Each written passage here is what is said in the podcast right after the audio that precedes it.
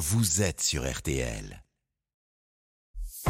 RTL Midi. Pascal Pro et Agnès Bonfillon. La FIFA doit prendre ses responsabilités et au moins faire un rappel à l'ordre pour que ça n'arrive plus. Il y a des devoirs dans le football. Et pourtant, euh, j'adore cette équipe d'Argentine, mais il y a des choses à respecter. Il y a une limite à, euh, qu'on ne doit pas dépasser.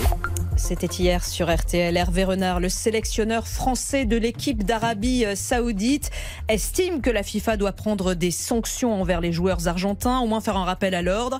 Bonjour Morad Jabari. Bonjour Agnès, bonjour à tous. Il est vrai que depuis euh, leur victoire dimanche face à la France, l'attitude de certains joueurs pose question. Oui, avec des, insultes, des, provocations de la part des joueurs argentins pendant les matchs et notamment la, finale, des gestes obscènes d'Emiliano Martinez, le, gardien de, l'Argentine, à la remise de son prix de, meilleur gardien. Il a posé ce, trophée sur ses parties intimes lors de la fête dans les vestiaires où les Argentins ont fait une minute de silence pour, je cite, Mbappé qui est mort.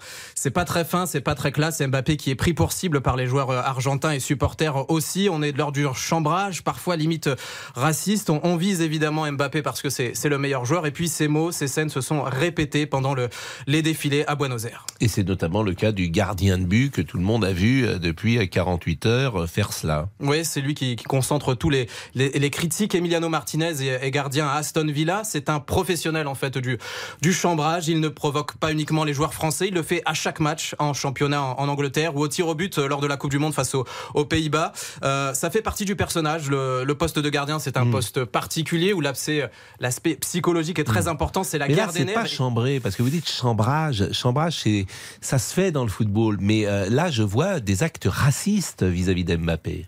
Oui, bah c'est vrai que c'est plus que, que, répréhensible. Et là, je, je parle vraiment du, du match euh, d'Emiliano Martinez lors de la finale. C'était vraiment la guerre des nerfs lors de ces, cette séance de penalty où c'est pas vraiment bien comporté. Mais c'est pour mettre, prendre l'ascendant psychologique, rentrer dans la tête du joueur. Il faut préciser que Emiliano Martinez, c'est l'un des rares joueurs euh, avec Messi à être euh, allé consoler Kylian Mbappé à la fin du match. C'est une vidéo qu'on qu peut voir aussi sur les réseaux sociaux. Mmh. Donc c'est un personnage qui s'est construit pour provoquer déstabiliser en fait les, joueurs adverses. On a entendu il y a quelques instants Morad Hervé Renard demander des sanctions de la part de la FIFA. Euh, Est-elle en mesure de le faire? Alors dans, dans les règlements FIFA, il y a l'article 12 et 16 euh, qui condamnent les mauvais comportements et, et désordres et, et, sécurité dans, dans, un match, mais aucune procédure n'a été ouverte de la part de la FIFA contre un joueur ou, ou de la, ou, ou contre la fédération argentine. La FIFA peut agir uniquement dans l'enceinte d'un stade, c'est-à-dire qu'elle ne peut pas sanctionner, elle n'est pas compétente à l'extérieur, à, à, des milliers de kilomètres à, à, Buenos Aires lors des défilés, tous ces gestes et ces insultes obscènes que, que l'on a vus.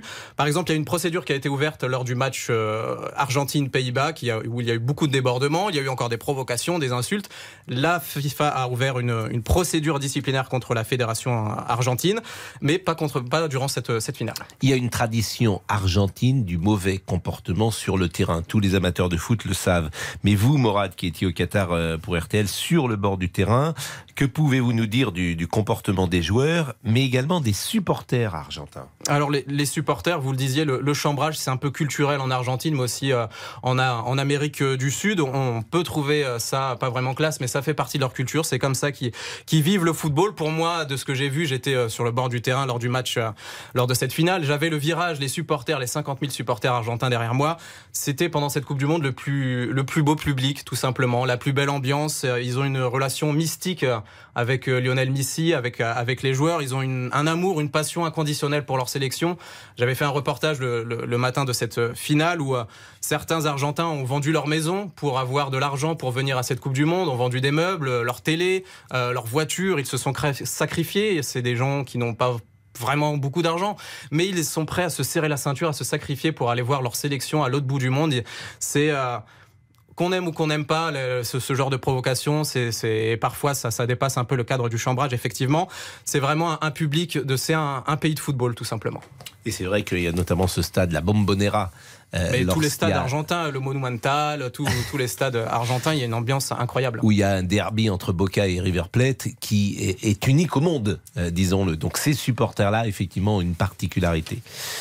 Merci beaucoup, Morad. C'était bien votre Coupe du Monde. En tout cas, c'était bien de vous écouter. C'était la première fois gentil. que vous faisiez une Coupe du Monde. C'était ma première, effectivement. Et ça sera peut-être pas la Bah, dernière. J'espère, je croise les doigts. Hein, mais c'était bien vraiment euh, de, de vous écouter. Il est 12h16. Qu'est-ce que nous faisons? Une pause? Oui, une pause et ensuite euh, nous parlerons des Du sujets dont il ne faut pas parler.